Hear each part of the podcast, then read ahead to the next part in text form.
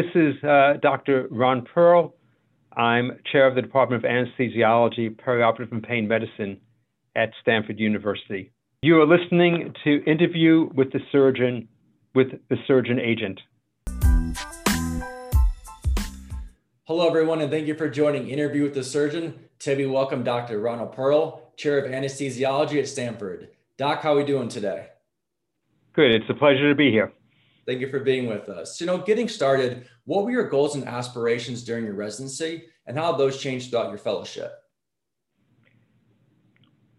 So it goes back really to uh, college and medical school when, in my mind, I decided that I was uh, interested in an academic career which would combine uh, clinical care of patients, because that was always critically important to me and why I went into medicine, uh, with research to advance the field.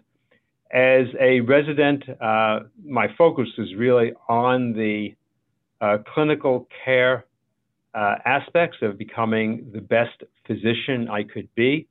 Uh, but uh, there was always during that time the plan that I would be going on in an academic position and having that standard combination of uh, clinical care, uh, education, and, uh, and research uh, going on. Uh, my path was a little different in that I first did internal medicine residency and critical care fellowship and spent some years on the faculty in medicine before going and doing a second residency in anesthesiology.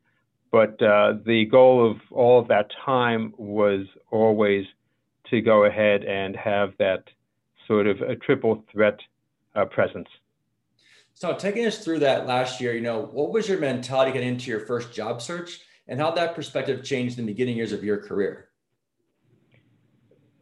So, uh, like many people, I think uh, through most of my training, I did not give much thought at all to a job search at the end of it. Uh, it was always that will be the the year that I need to go and find a job is when I will do that. Uh, I was uh, fortunate in that uh, from residency I stayed and was able to do a fellowship, and during fellowship was offered a, a faculty uh, position, and so uh, there and was what I wanted. So at that point there really was no uh, job search involved. Uh, this was when I finished my first fellowship. Uh, but afterwards, at different times, I did question, you know, is this really the position I want? So there was some job search at that point in time. Uh, for me, a critical aspect in terms of a job search was really uh, spending a lot of time uh, thinking, what is it that I really want uh, out of a job? Uh, what are the aspects of which of it which are important? To what extent is being in academics uh, critical to me? Uh, what is the mixture of activities I want uh, in a position? Do I want a job which is 80% research, a job which is 80% clinical, one which is more 50 50?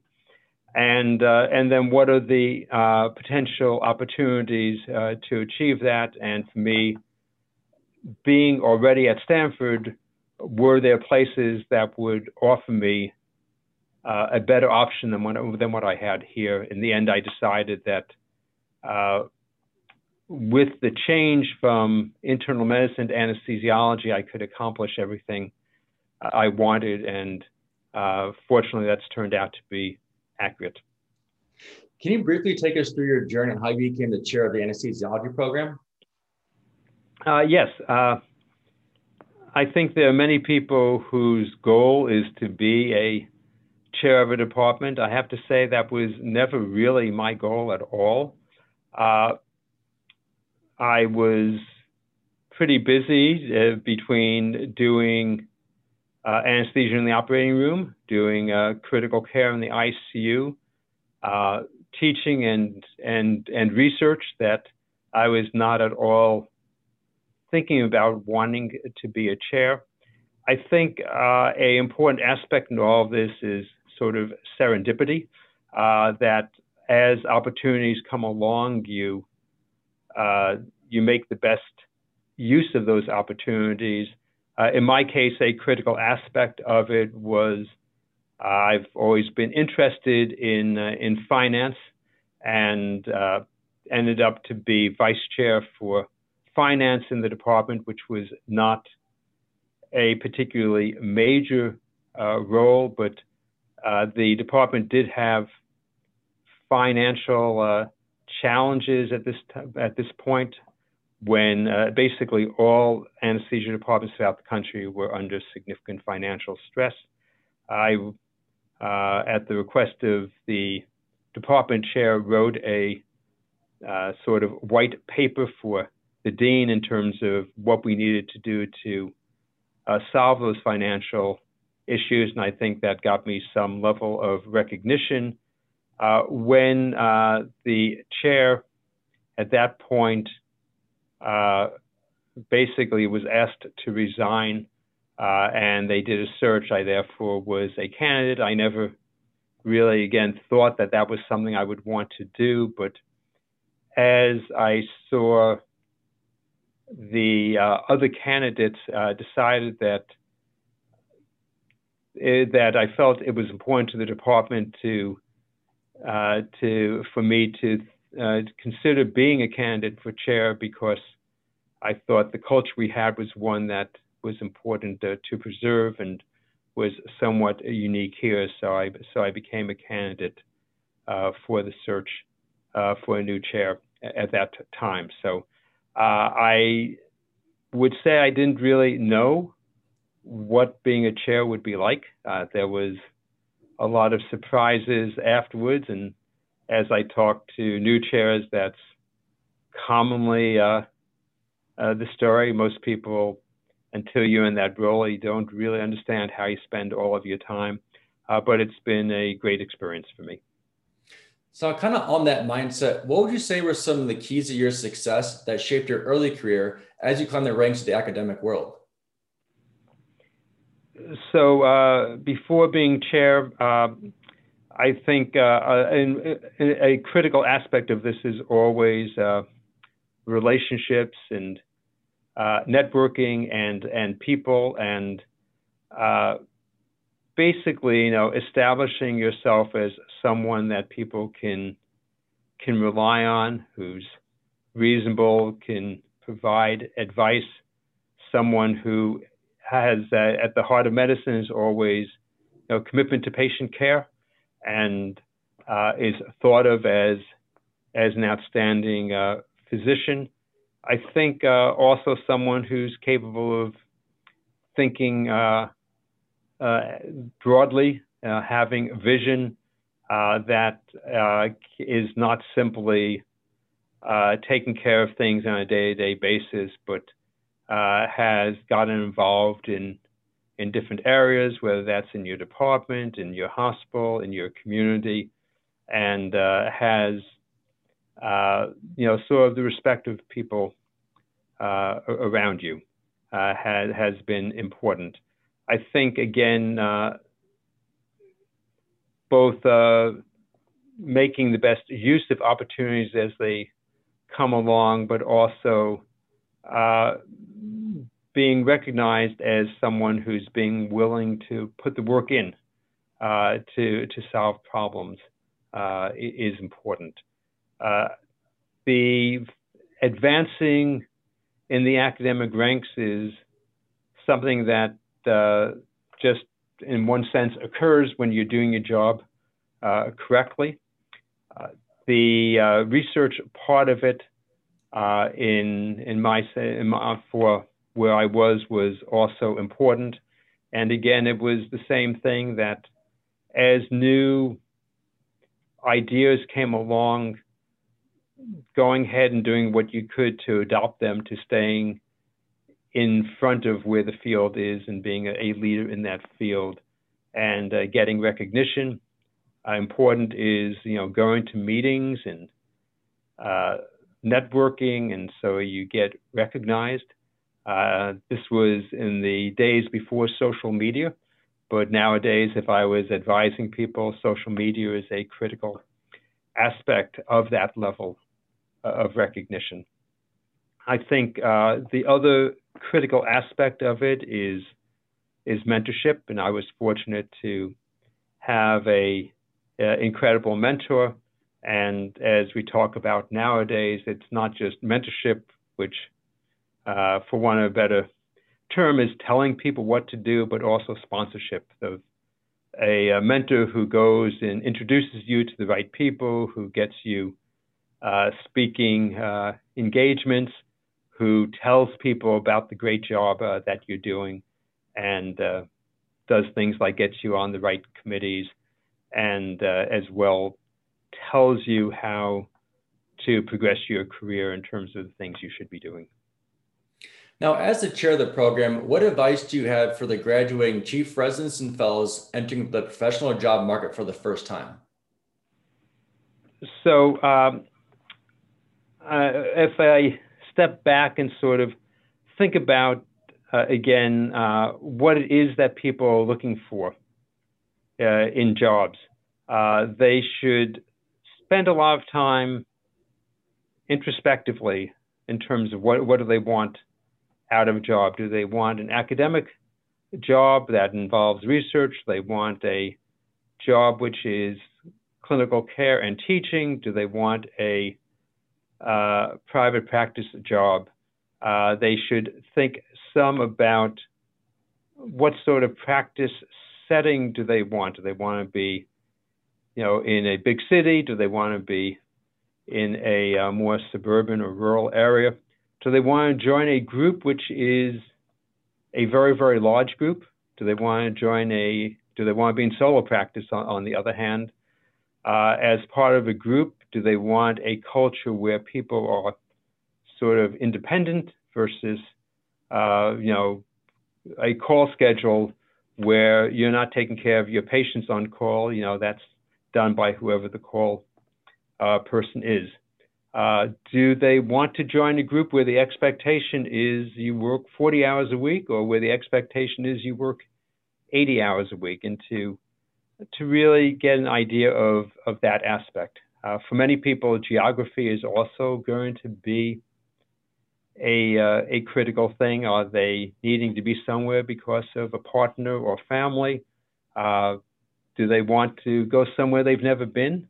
Uh, do they want to try and stay where they are? So I think before they start thinking about jobs, they should really figure out what is the job that they want and where do they want to find that job.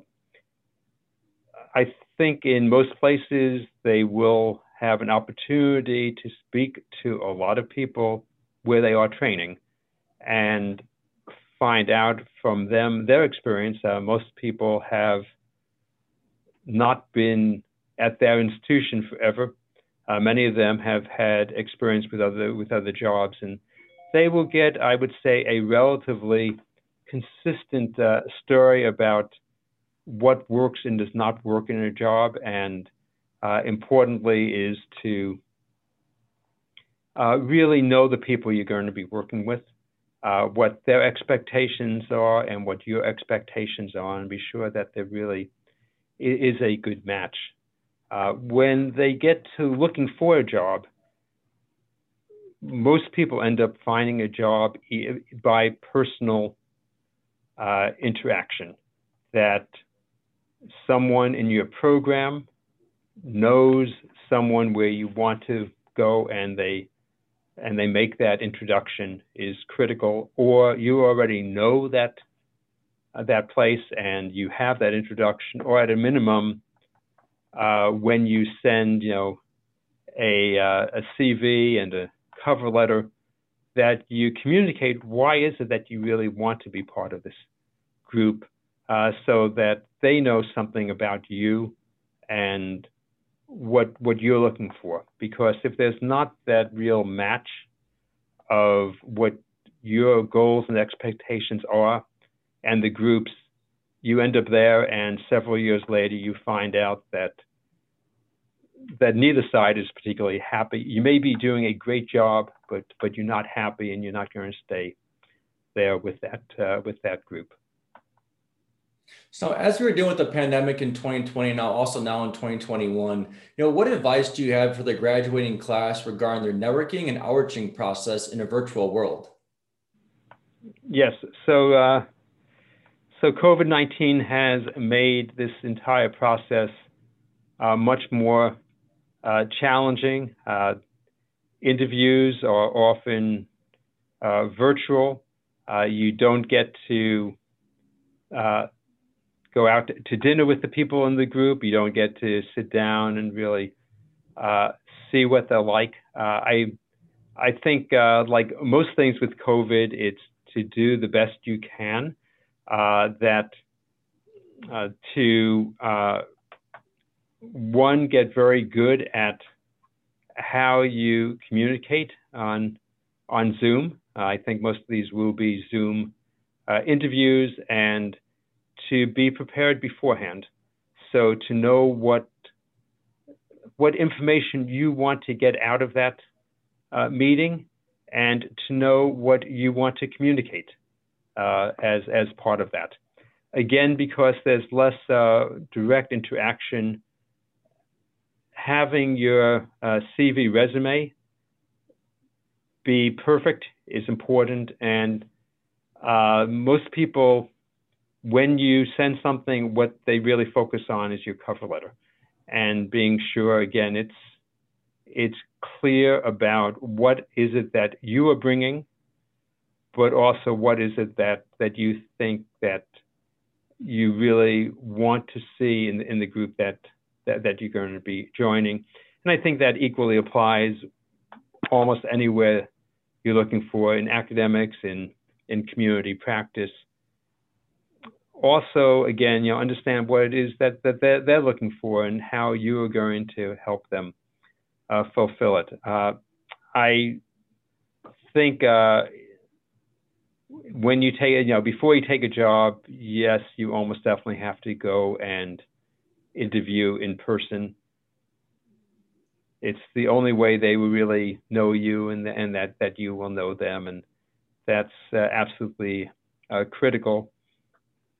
I would say that uh, almost all of the stories I know of where people took a job and it didn't work out, when you talk to those people, they recognize that they could have figured this out before they ever took the job. And there's a lot of enthusiasm and excitement, and people like to imagine, yes, everything's going to be perfect. I don't really have to know what I'm getting into beforehand, and uh, I think you both should know what, what what it is that's actually the expectation, but also uh, get the opportunity to really meet with the people you're going to be working with and uh, get a feeling that it's the right match. Being the leader of the program, what are you looking for when you're interviewing medical students for resident spots and also residents for fellowship spots? Yes, so uh, so it's it's much easier interviewing uh, uh, medical students for residency because uh, we have great information about them. Uh, we're looking for people who have clearly excelled academically and uh, nowadays, we're able to get that from basically the medical school record. Uh, for us, we put the large focus on the uh, clinical clerkships. I, I, know many specialties focus a lot on their clerkship in their own area. Uh, for anesthesiology, uh, that for us has been less important because those clerkships tend to be shorter and our sense is that uh, we don't really get great information because the role of a anesthesia resident is very different than the role of a medical student on anesthesia uh, rotation, but we are very concerned of how have they done during that period of time. We're also looking for people who uh, basically are interesting and are interested. So we very much look at uh, what volunteer and leadership activities uh, have they been involved in. Uh, it also tells us whether they basically have bandwidth to do things. In the person who did really well academically but spent all of that time simply doing that is obviously uh, not as strong as the candidate who did really well academically, but also was able to uh, do multiple other activities, particularly at a leadership level. We are interested in people who will be leaders. And uh, a lot of that, again, comes from looking at their activities, but also what are their career goals. So when I interview people, I often, you know, ask the question 10 years from now, tell me what your life is going to look like. And you get, you learn a lot from that from that question, and we want people who, in some way, will be leaders. Lots of different ways of doing that. They may be leaders in their clinical group, in their hospital, in their community, in global health, in organized medicine but they're all people who are going to do more than just be good physicians. They're going to be people that uh, you know we want to on our annual uh, magazine that we put out, you know, where we feature, you know, people, you know, that's we're not featuring people because they were great clinicians. We're featuring them because they've done other things. So we're looking at that, um, and then, you know, a lot comes down to the to the interview process, people who are articulate, who are clearly uh, deep thinkers, uh, who we think will clearly be committed to residency, which is hard work, and to, to the goals that we want them to achieve in their lives. Uh, this year was interesting as you talk about uh, COVID and Zoom. We felt that we were able to get the exact same interview information as we did when people were there in person. Again, uh, with with technology, but also with thinking about in advance, uh, we are able to really get a good conversation going and, and get getting to know people uh, during that time. When we think about uh, fellows, you know, people who have done residency, uh, as I said, it's actually more challenging because at least in our specialty, uh, we don't get much information about how people did during residency. Uh, the the letters of recommendation provide very little information uh, to us. Uh, everyone's always has great letters of recommendation. There is no grading system. Uh, we do look at USML uh, at at activities that they did during residency, but during residency, uh, it takes a lot of focus, and so many people have not done a lot uh, during during residency. We have uh, anesthesiology is a large specialty. We match uh, 30 people a year, uh, and so it's uh, we're interviewing significantly more than 30 you can't make a lot of personal contacts to other programs as you might in a small specialty uh, where you can call up the residency program director and and ask about an individual. So so so we do struggle with it uh, in that uh, there, there's less information, but uh, for fellowship, uh, as uh, for residency, we can't call all, all the all the places, but for fellowship, the numbers are smaller. So most of our fellowships are uh, six people, and our fellowship program directors know all the fellow all the fellowship program directors at other places, and so we will frequently make those phone calls. How did this person really do in residency? There is a move towards a, uh, formal program director of letter that is comparative uh, in many specialties, and we do see some of that for our fellowships. Those can be very effective, particularly if we know what sort of letters that person writes and can trust that when they say this person is in the in the top uh, part of the residency class that they truly were in that category. We hope you enjoyed this episode of Interview with the Surgeon. Until next time, stay focused and keep following your dreams.